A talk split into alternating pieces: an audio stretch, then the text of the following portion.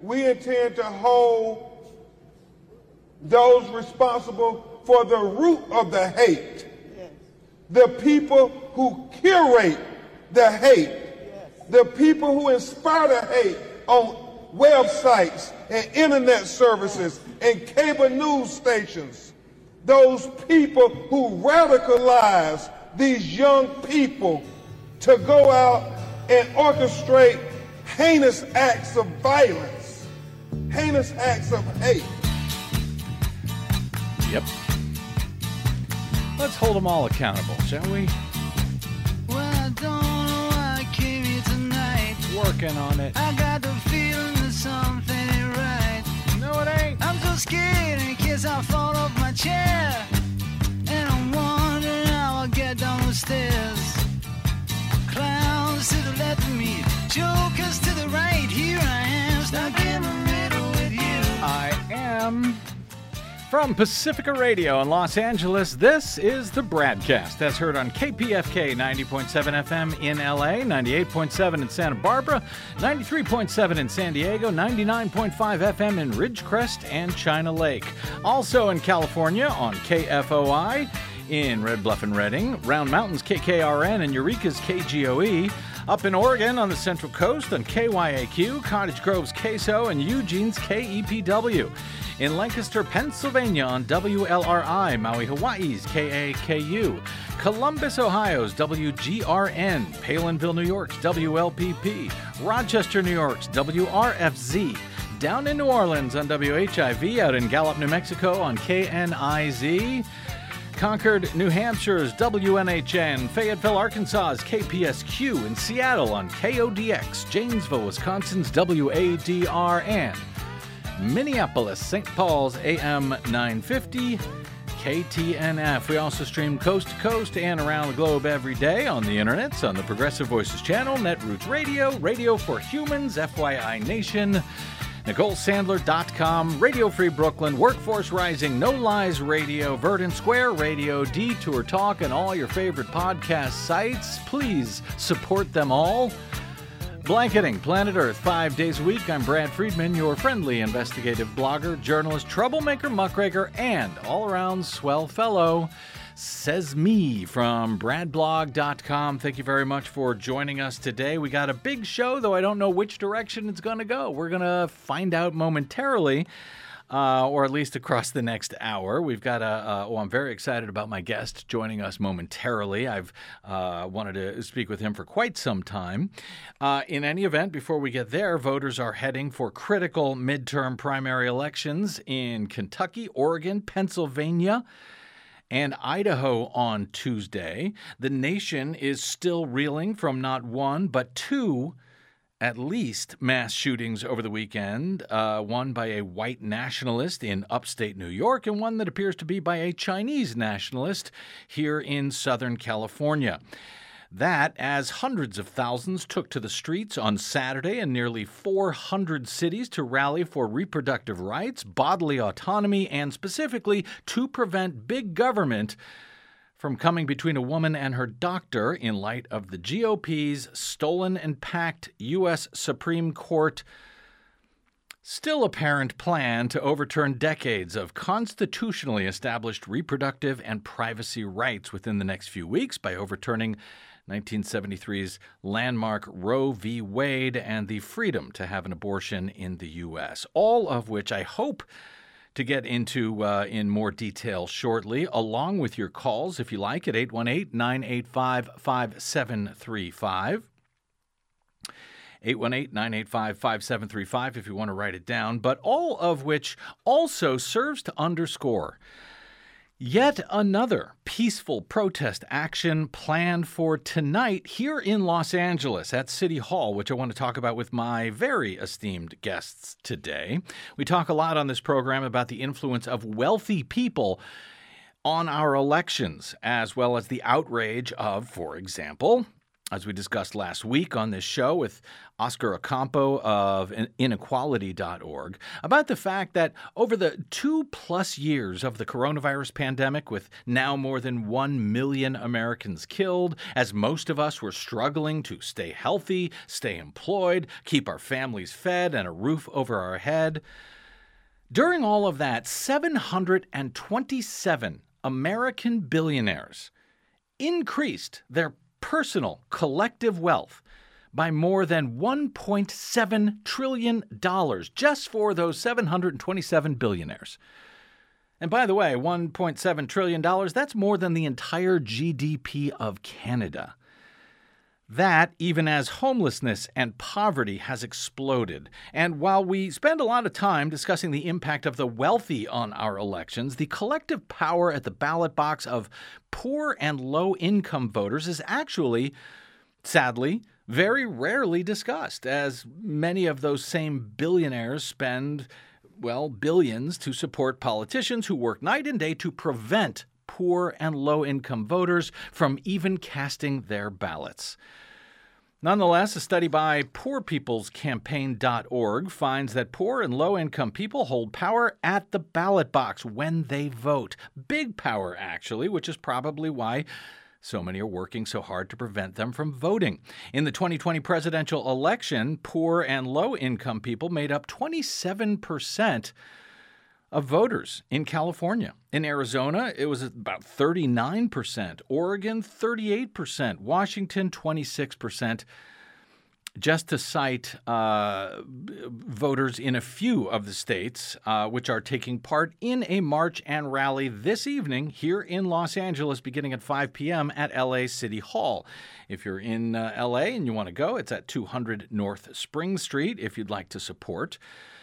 Um, so, this march is meant to call attention to the needs of the 20 million poor and low income people in this state and the 140 million people nationally who were poor and low income before the COVID crisis struck. The march at City Hall is part of the Poor People's Campaigns, uh, the Poor People's Campaign's national call for moral revival, led this evening by the California California Poor People's Campaign, along with representatives from the campaigns in Oregon, Arizona, and Washington State, as part of the largest mobilization tour. Uh, the stop on that tour to date, on the way to June 18th's mass poor people's and low wage workers assembly and moral march on Washington and to the polls. Again, that's June 18 in D- Washington, D.C. The national co chairs of the project are Bishop William Barber II and Reverend Dr. Liz Theoharis. Now, many of our listeners will recognize Reverend Barber as having led years of Moral Monday protests back in 2013 in North Carolina. Those popular protests against unfair treatment of workers and the poor, racial and gender discrimination, and other adverse effects of government legislation across North Carolina and, yes, across the nation ultimately spread to other states and the nation's capital as a broad grassroots social justice movement. Joining us now to discuss tonight's rally here in LA and the group's hopes for the mass moral march on Washington and to the polls on June 9, on June 18 is Reverend Dr. William Barber and Kenia Al, uh, Al- Alcose. Hope I have. Hope I'm saying that right. She is a co-chair of California's Poor People Campaign. Welcome both of you to the BradCast. Hello. Glad Thank to you so be much here. for having us. Delighted to have you both here. And uh, Kenia, did I get that right? It's Alcose. Alcocer, yes. Alcose. I'm enough. Uh, close. Uh, good. I'm sure I'll screw it up between here and there, but thank you for letting me know how it's supposed to be said. Uh, Reverend Barber, let me let me start with you here, as we've uh, long been fans of the critical Moral Mondays march uh, marches and uh, and the movement coming out of North Carolina, and and have hoped to see it spread across the nation. So we're very honored to have you here in LA tonight. Uh, I want to discuss the march tonight and your hopes for the uh, rally in DC in June, but I need to get your response, unfortunately, to the uh, horrific shooting in a black community in Buffalo, New York over the weekend, uh, and also now at a Taiwanese church here in Southern California on Sunday, and how the plight, frankly, of poor people of all colors seems to help incite and fuel violence against people of color? Well, first of all, let me thank you for having us on, and, and Kenia especially, uh, one of the greatest moral voices in this country. You know, there's just too much death and too much hate, and what we see in Buffalo now, these families are grieving, but this is an attack on us all, and it's an attack on all from those who are spewing the rhetoric of the replacement theories. We heard it uh, in in the University of Virginia when they were carrying torches and saying, "You will not replace us. Mm-hmm. You will not replace us." Mm-hmm. We hear it in the rhetoric of Fox News uh, uh, commentators. We hear it in the rhetoric of people like Donald Trump when he calls uh, uh, even the willingness to to look honestly at history and race as dangerous propaganda. You know, over and over again, have all of this incendiary rhetoric. And I was born in 1963 when George Wallace started here with incendiary rhetoric, mm. pushed it into the where, and by by end of the year, you had students dead at South Carolina State, Medgar Evers killed. You had four girls in a Birmingham church killed, and you had a president killed, and then it continued on through 64 and 65. We have got to challenge with certainly with love and justice and violence, but all of this hate, hate policies uh, that are going on uh, because as we see it will destroy us all, mm. whether it's killer killing black people in Buffalo or this other killer we see today killing people right here in Los Angeles. Um, and so this is a, we're in a crisis of civilization. Uh, and, and we also must not make this an anomaly. We must not just say whether people are crazy. The question is not just who does did the shootings, but who radicalized them? Where mm-hmm. did they get radicalized from? Mm-hmm. And and people can't get off the hook if they just say, "Well, I never said this." But if you look at the way even many pieces of public policy is framed, people are saying you give people health care, going to destroy the country if you give people living wages, it's going to undermine and take things from you. That language mm-hmm. for taking things and destroying people's lives gives people too often the license to do harmful, hideous, and evil and, and deadly things. And we must challenge it, which is one of the reasons why we're calling for June 18th, the coming together of all of us uh, and for love, for justice, for truth, for forward progress in this country to address five interlocking systemic racism, systemic poverty, ecological devastation, denial of health care, the war economy, and to challenge the false moral narrative of religious nationalism and white supremacy. We must do these things united together and no longer separately in individual silos. Love, justice, truth, and progress. There's an idea. Uh, Kenia Alkose, what do you hope to highlight at tonight's march and rally here in LA? And, and why, in your opinion, uh, does it seem that uh, poor people of color do not receive the kind of attention that, say, you know, Trump supporters in diners in Nebraska claiming to be victims of so called economic anxiety, uh, that they seem to receive so regularly from our corporate media? Well, I mean, one of the things that we're hoping is for us to really bring a lot of people together and motivate them and really show them that June 18th is a way of mobilizing and organizing and pushing for something different. Um, we're going to have community members from here, from my community here in East LA, speaking about how how COVID has really impacted us mm. and how healthcare issues, our immigrant issues, our housing issues, how all of these issues are so intertwined that you can't just be a tenant one day and a worker the next and a person of color the next. Like everything's so interconnected that mm. we need to fight for everything today and now.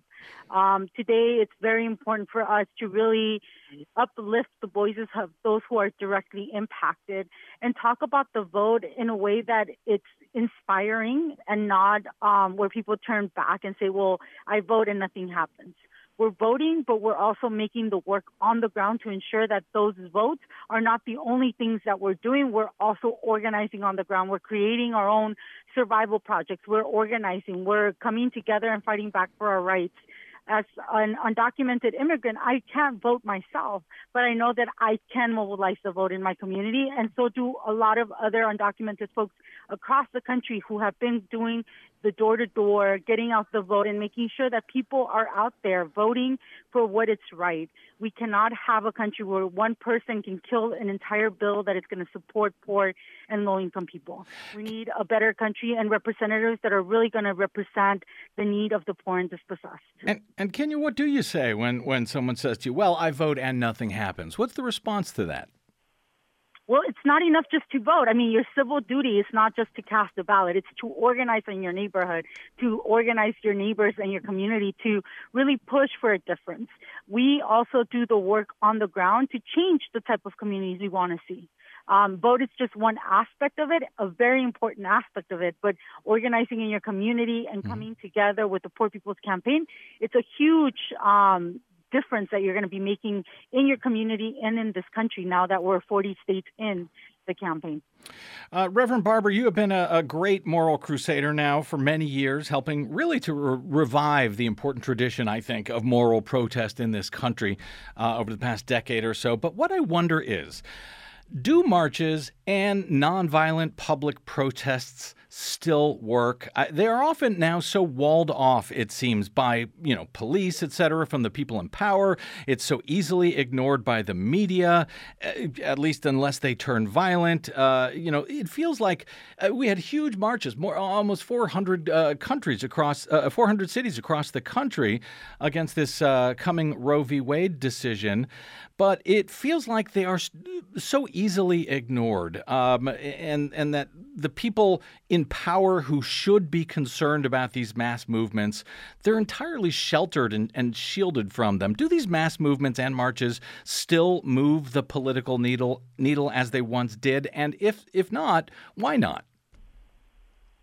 Well, yes, they do, but it's not just the march in itself. As Ken said, the Moral Monday it wasn't just a day, a march. Just like June 18th is not a day, it's a declaration. Mm-hmm. You're not going to just do one march. You have to be consistent. We did it for four years in, in, in Moral Monday in North Carolina, and we won. There are a lot of things that we won actually in that process and turned back extremism, even in a southern state. What we're saying is there must be a moral reset. There must be consistency there must be a willing to engage in not only nonviolent marches, but nonviolent action and even maybe necessary civil disobedience when that time comes.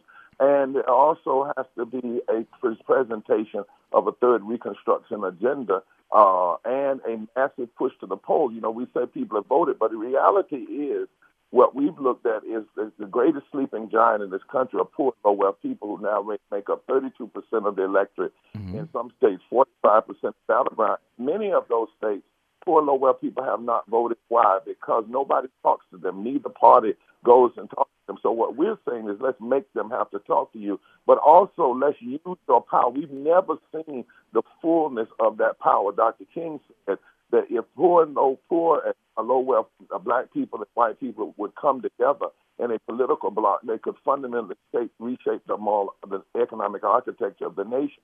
So it's not about doing one thing; it's about consistency, and that's why June 18th is a declaration, not a day. It is a movement and not a moment. We've been mobilizing for three years. Last year, people don't realize this. We mobilized. We we we reached two million voters in mm. states.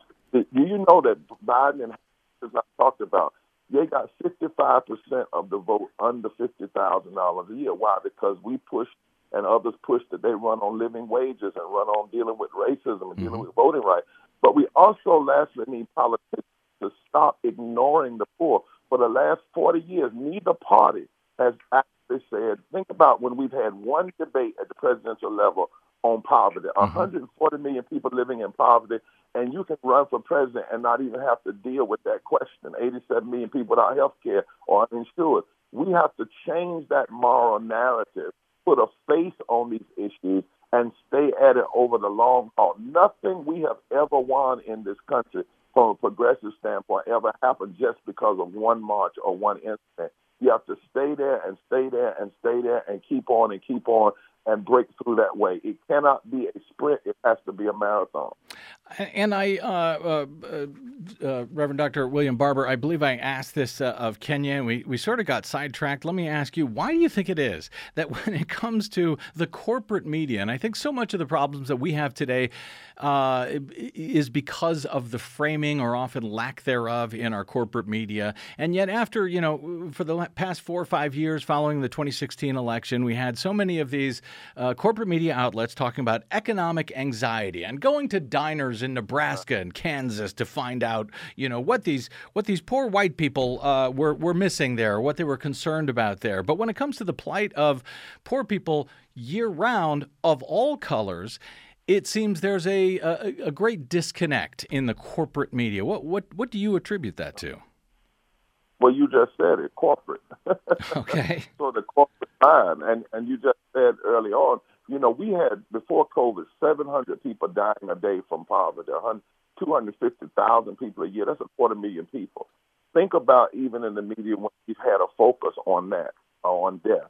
We had poor people die at a rate of three to five times higher during COVID, mm-hmm. and yet you haven't heard about the COVID impact on the poor. Mm-hmm. So what we're saying across the country, see, we're in Alabama and Appalachia we're in California and the Carolinas. We're saying it's time for the 140 million who represent 43% of this nation, 52% of the children, 66 million white people, 73 million women, 38% of Latinos, 60.9% of black people.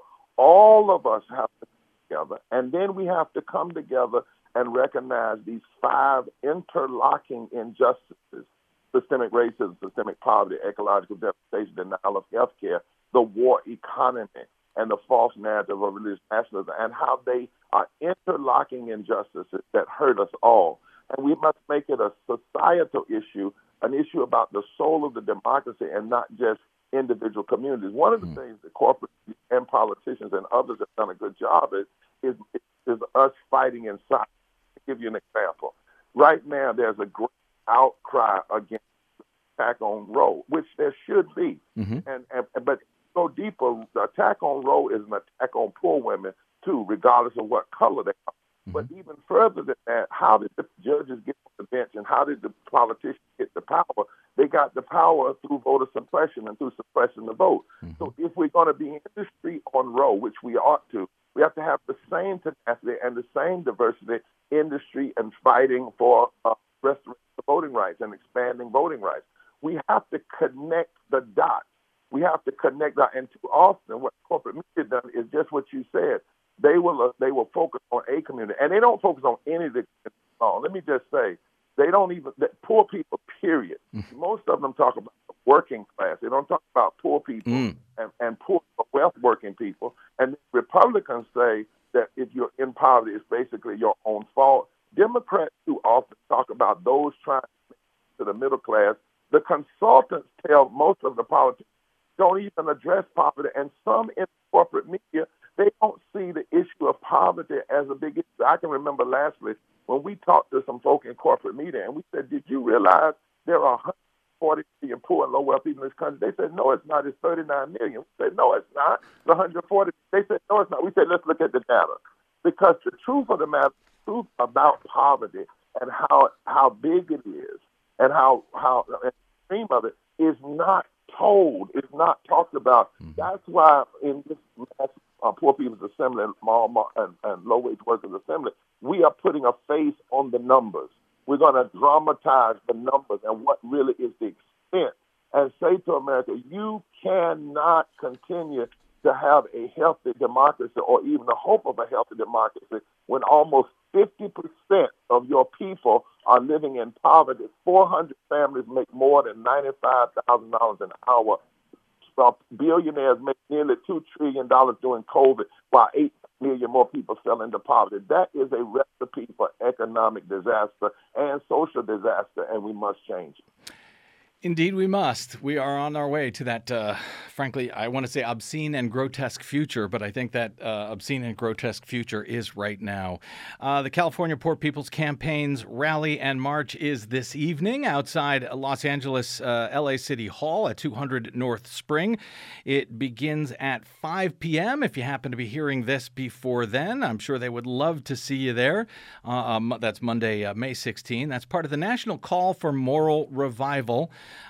uh, being led in no small part by Reverend Dr. William Barber of breachrepairers.org as they are on their way to the Mass Poor People's and Low Wage Workers Assembly and Moral March on Washington and to the polls set for June 18. Dr. William Barber and Kenia Alkose, uh, the co chair of the California Poor People's Campaign, greatly appreciate all the work that you're doing and uh, appreciate you took some time out uh, for us today before uh, tonight's rally good luck tonight. Thanks again. I hope to have you both back on, on the show in the future.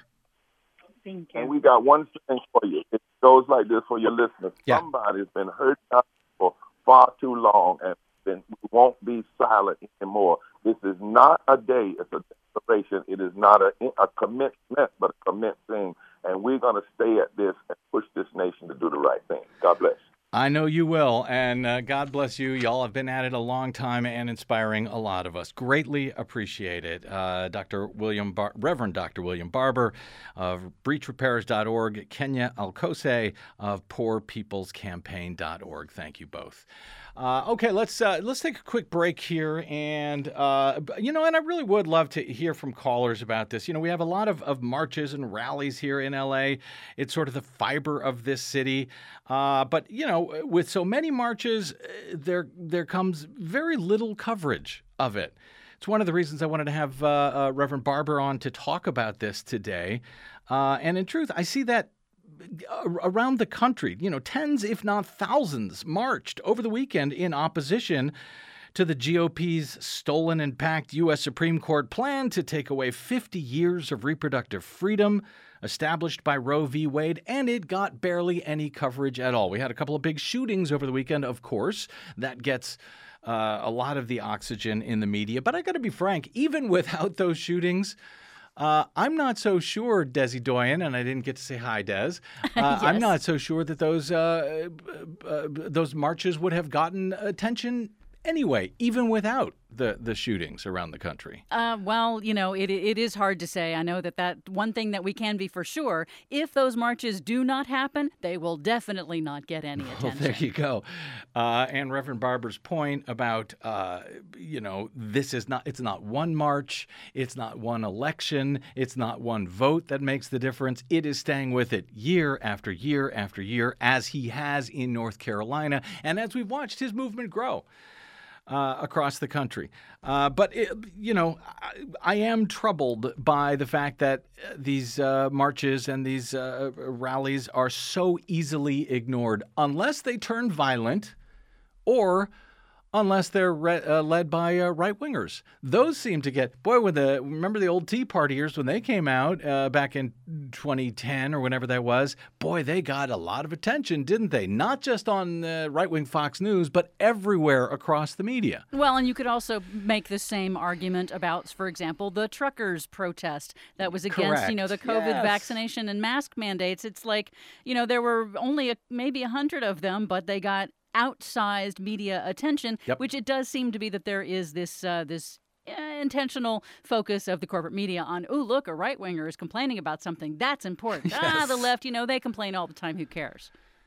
Sort of. I don't know if that's really what they think, but it certainly does come across that way. It certainly does. Anyway, as I said, let's take a quick break. Uh, we can come back to some of your calls on this if you have any thoughts. 818 985 5735.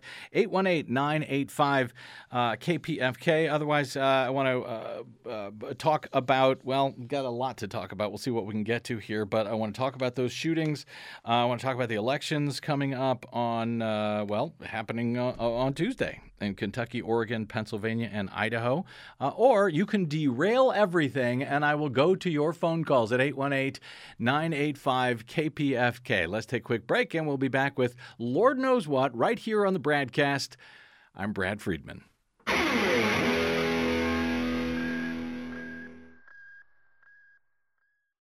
Hey, guess what? What? Bradcast and Bradblog.com are really, really old. How old? Well, we have just celebrated our 18th anniversary. That's right. We are now in our 19th year of muckraking, troublemaking, and all of the other stuff we do both at Bradblog.com and here on the Bradcast.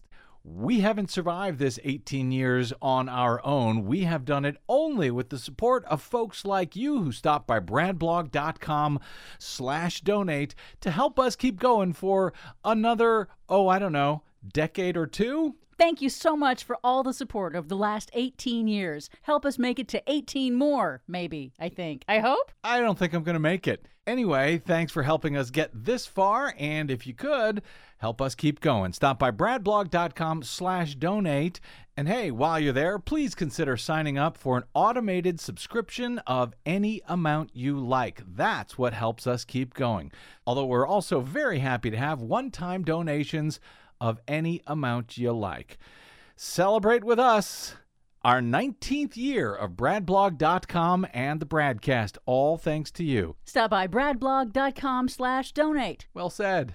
Thanks.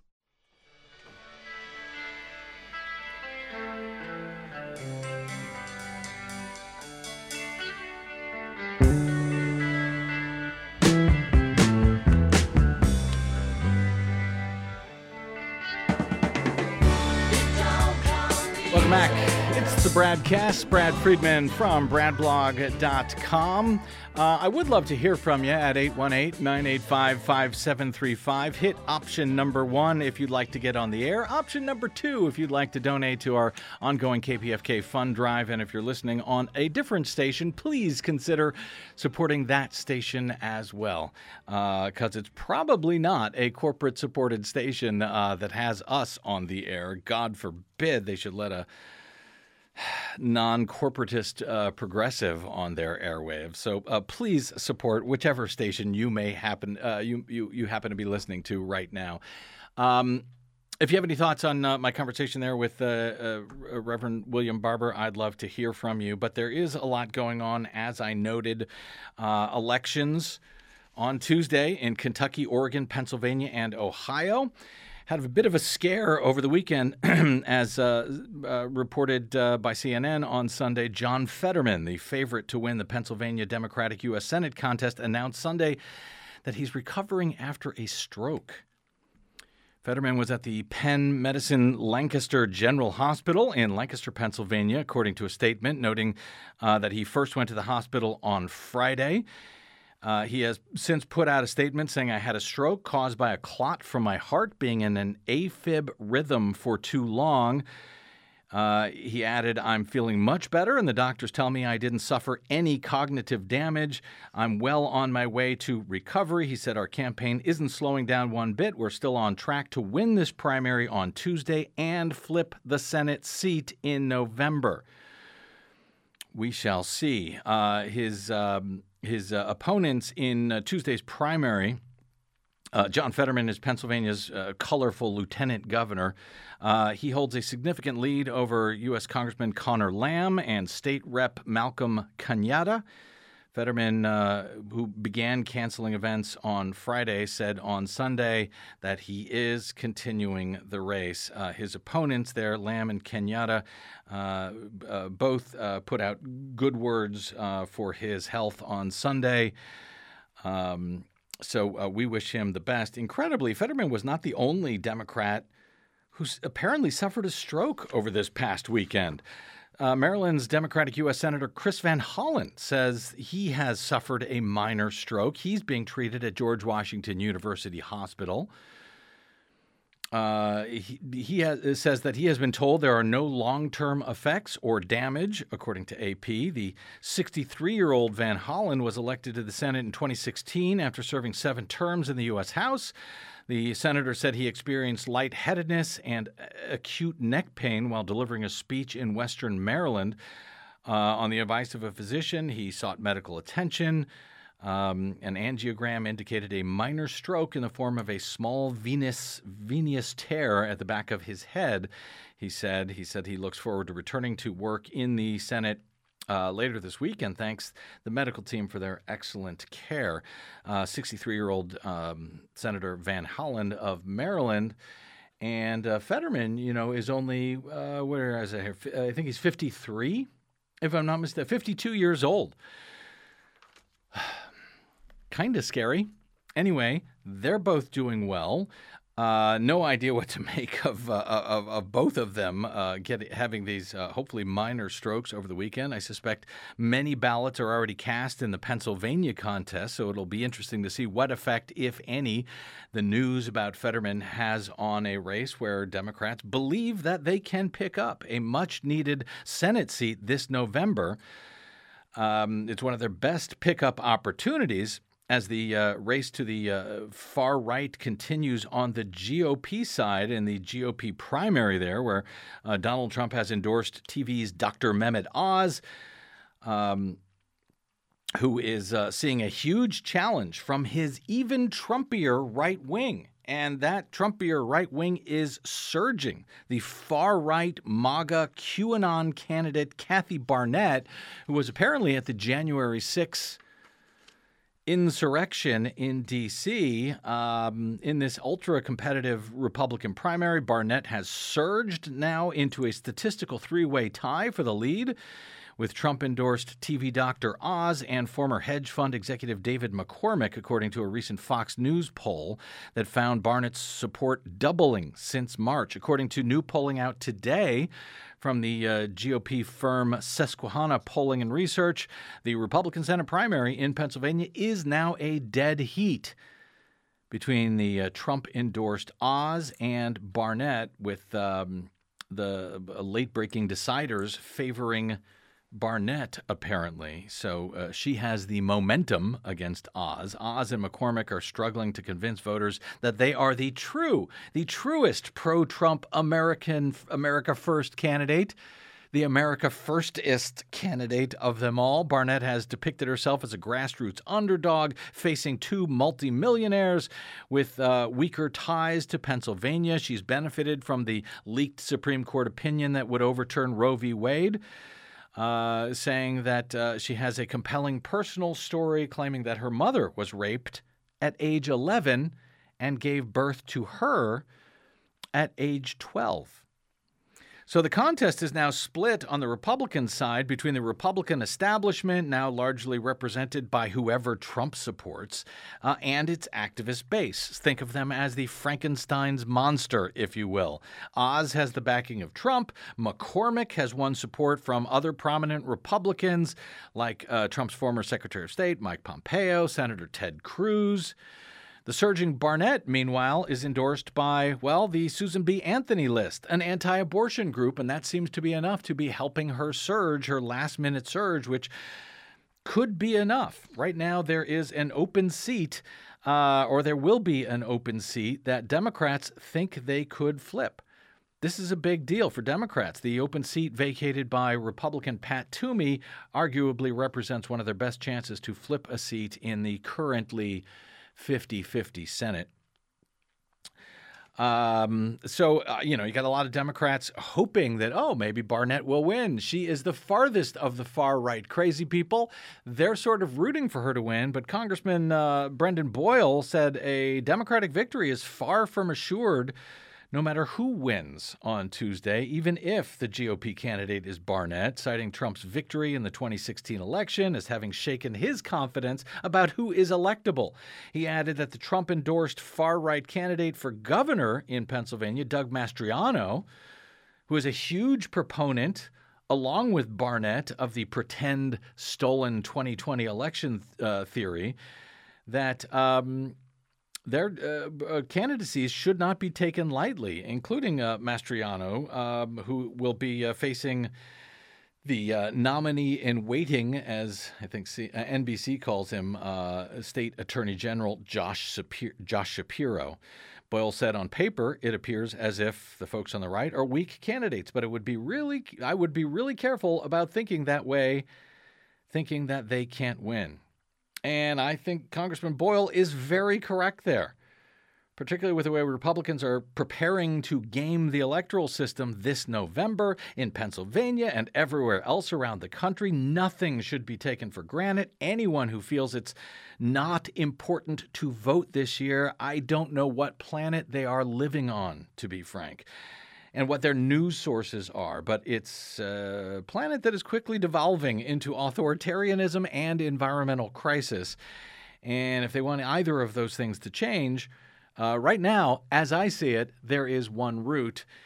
And, uh, you know, perhaps unfortunately so, but it's true all the same. That's for uh, folks to head to the ballot box. And yes, that's for Democrats to hold on somehow to their majority in the House and increase their margin in the Senate so that corrupt Democrats like Senators uh, Manchin and Sinema become irrelevant.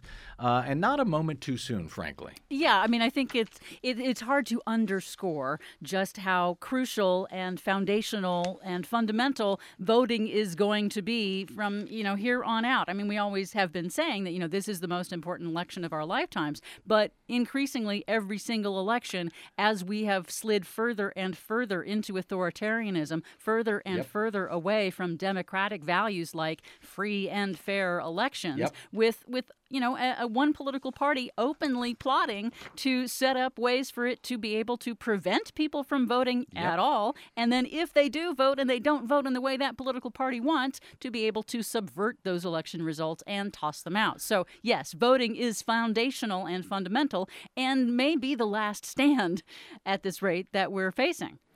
Democracy itself is on the ballot this year. I will say that over and over again. And when I face uh, criticism for those who say, oh, well, you're just rooting for Democrats, I am not a Democrat. But in this case, when you've got two parties, one of them which actually uh, supports democracy, not as well as I wish that they did, not as effectively as I, I, wish that they did. A decidedly imperfect party, but one that actually supports democracy itself in the Democrats and another party who is pretending that an election has been stolen from them, who is uh, taking away rights, very the very rights that they pretended to used to care about. Remember when they said, "Oh, we want to keep the government from coming between you and your doctor," and here they are celebrating what is about to happen at the U.S. Supreme Court when big government is going to come between you and your doctor to take away the freedom of bodily autonomy for millions of women. 818 985 5735 is our phone number. Let me give one quick call. We'll take a quick break and then we'll come back uh, on the other side with uh, some news on the shootings, plural, unfortunately. Our old friend Mo Morris in Long Beach. How are you, brother? Hey, I'm doing real good, Brad, and thank you for asking. Listen, there are a number of unifying forces in this country. Folks are upset about that insurrection, right? The threat to democracy. Folks are upset about inflation. Their income ain't going up, going up, but these these these costs, everything's going up. But I'm gonna tell you what I believe is the number one unifying force in the United States of America today, and it's the abortion issue. That leaked. As a matter of fact, the Democrats need to send a Republican a, a, a Christmas card. That gave the, uh, the Democrats all they needed. Women ain't going for that. I'm gonna tell you right now. I've been married to a couple of them for 50 years. They're not going for that, Brad. And the Republicans went too far with that. And that was a wonderful thing when that thing got leaked. Let me let you go. Thank you, Brad. Uh, thank you, Mo. I, am still uh, have it in my brain that he's been married to a couple of them for 50 years. That's interesting. uh, all right, look, take a quick break. 818 985 KPFK. We'll come back with uh, some thoughts on this weekend's shooting and more of your calls if you want to get in. I'm Brad Friedman, and you are listening to the BradCast.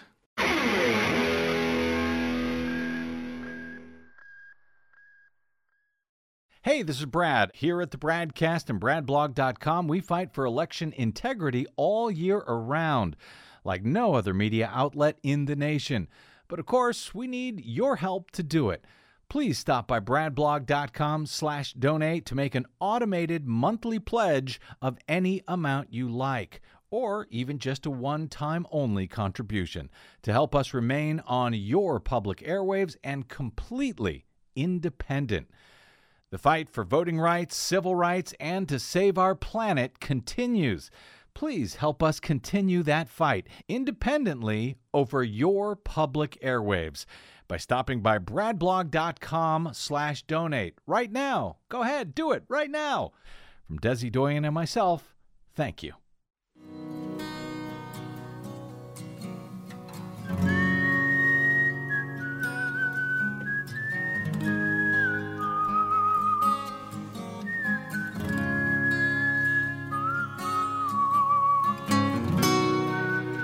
Welcome back to the BradCast. Brad Friedman from BradBlog.com. Sadly, the mass shooting by a white supremacist who killed 10 and shot three others at a grocery store near Buffalo, New York on Saturday has been. Well, that's been receiving much of the attention from media over the past several days, perhaps understandably, but uh, sadly, w- what a world it is when another mass shooting, this one at a church on Sunday out here in Southern California, largely falls off the radar because it wasn't, I guess, as deadly as the first one. Uh, so uh, uh, the uh, the suspect. Uh, before we get to some some thoughts on uh, the New York shooting, the suspect in the Laguna Woods church shooting out here that killed one person, wounded five others, was identified on Monday as a 68 year old Las Vegas man. The gunman was identified as David Chou. He was booked on one count of murder, five counts of attempted murder in connection with the Sunday afternoon shooting at a service of the Irvine Taiwanese Presbyterian Church, which has been holding services at Geneva Presbyterian Church for about 10 years, according to the Orange County Sheriff's Office. Before the service started, members had greeted the gunmen uh, whom they had never seen before. They welcomed him. He told them he had attended services several times, but the members were doubtful because no one had recognized him, according to one of the members. Laguna Woods is a small, recently incorporated community in Orange County between LA and San Diego, where some 90% of uh, its residents uh, in the small uh, uh enclave uh, live in a gated retirement community, formerly known as Leisure World. Authorities are still trying to determine the exact motive behind the violence at the church on Sunday, but late this afternoon, according to AP, um, the uh, they identified the shooter as a Chinese immigrant motivated by hate for Taiwanese people. Many of the victims were, were Taiwanese immigrants. Uh, the sheriff now says the incident will be investigated as a quote political, a politically motivated hate incident. That is a lot of hate we have going on in this country right now. Uh, a lot of hate and a lot of easy access to guns to help the haters express their hatred. The attack happened during a lunch banquet after morning service on Sunday, where dozens of people were gathered. The gunman entered the church and just opened fire, striking multiple people. One man was shot and killed. His, identifi- uh, identi- uh, his identity is being withheld pending uh, notification of family, but five other people were wounded, including an 86 year old woman and four men aged 66, 92, 82, and 75, all Asian, according to officials. The shooting came to an end when, in an act of, quote, extraordinary heroism, according to authorities, the church's congregants overpowered the suspect, hogtied him, with an extension cord and grabbed his two weapons until first responders arrived. A churchgoer told the LA Times that the pastor hit the gunman with a chair as he was reloading his gun, and other churchgoers had tackled him. Um, the uh, sheriff's office said the churchgoers displayed what we believe is exceptional heroism and bravery. Later, adding it's safe to say that had they not intervened in this situation, it could have been much worse. There were 30 to 40 people inside. Uh, so, uh, uh, just just a horrible weekend in every regard. Democratic Congressman uh, Adam Schiff said in a statement, It's horrifying to be grieving yet another tragic shooting in just 72 hours, another weekend in America defined by senseless violence. Governor Gavin Newsom's office released a statement on Sunday afternoon uh, saying no one should have to fear going to their place of worship. Our thoughts are with the victims, community, and all those impacted by this tragic event, he said. Uh, but the body count was much higher in upstate New York, so our uh, regular media triage now when it comes to which mass shooting receives the most coverage.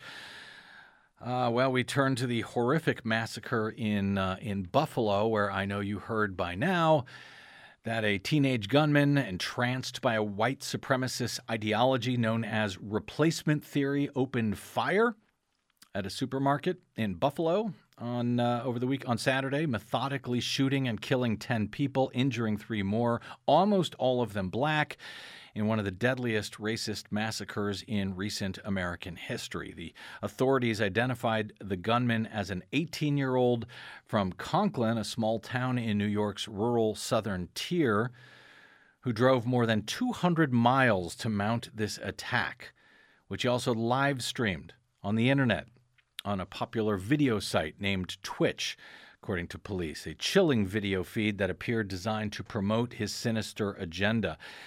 The uh, attack at Tops Friendly Market in a largely black neighborhood in East Buffalo conjured grim comparisons to a series of other massacres motivated by racism, including the killing of nine black parishioners at a church in Charleston, South Carolina in 2015, an anti Semitic rampage in a Pittsburgh synagogue in 2018 that left 11 dead, and an attack at a Walmart in El Paso in 2019 where the man charged had expressed hatred of Latinos. More than 20 people died there. So, targeted in just that list uh, black parishioners, uh, Jewish uh, worshippers at a synagogue, uh, Latinos who the shooter targeted as believing uh, they were immigrants, whether they were or not, who knows. Now, this uh, shooter in Buffalo had written a manifesto, like a 180 page manifesto or something like that, said to have been inspired by earlier massacres motivated by racial hatred, including a mosque shooting in New Zealand and the Walmart shooting I mentioned in Texas, both in 2019. The man made repeated references to the right wing racist Great Replacement theory, which many Republicans have embraced, elected Republicans. They've embraced it in their anti immigrant zealotry in recent years as they lurch to the far right, thanks in no small part to the encouragement from Republican propaganda outlets like Fox News. Yes. Remember that tiki uh, torch march at the neo Nazi rally in Charlottesville, Virginia in 2017? Reverend Barber uh, also referenced it. It was just after Trump's election when they were chanting, Jews will not replace us. That is part of the great replacement theory, so called, that Jews and immigrants and black people and uh, generally all people of color who are not white will replace white Americans. Donald Trump at the time lauded uh, those people by saying that, oh, there was fine people on all sides. Well, as I said, it is not just uh, these racist shooters. They are getting these ideas from somewhere.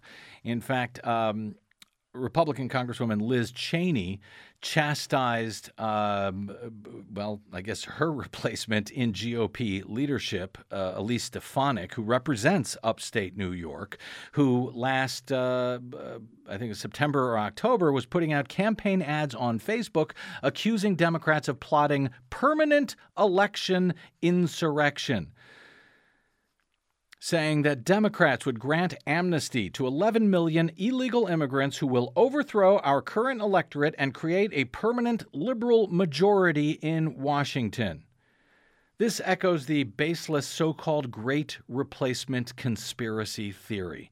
The Times Union of Albany, St- uh, Stefanik's hometown newspaper at the time, criticized the advertisement in an editorial, calling it despicable.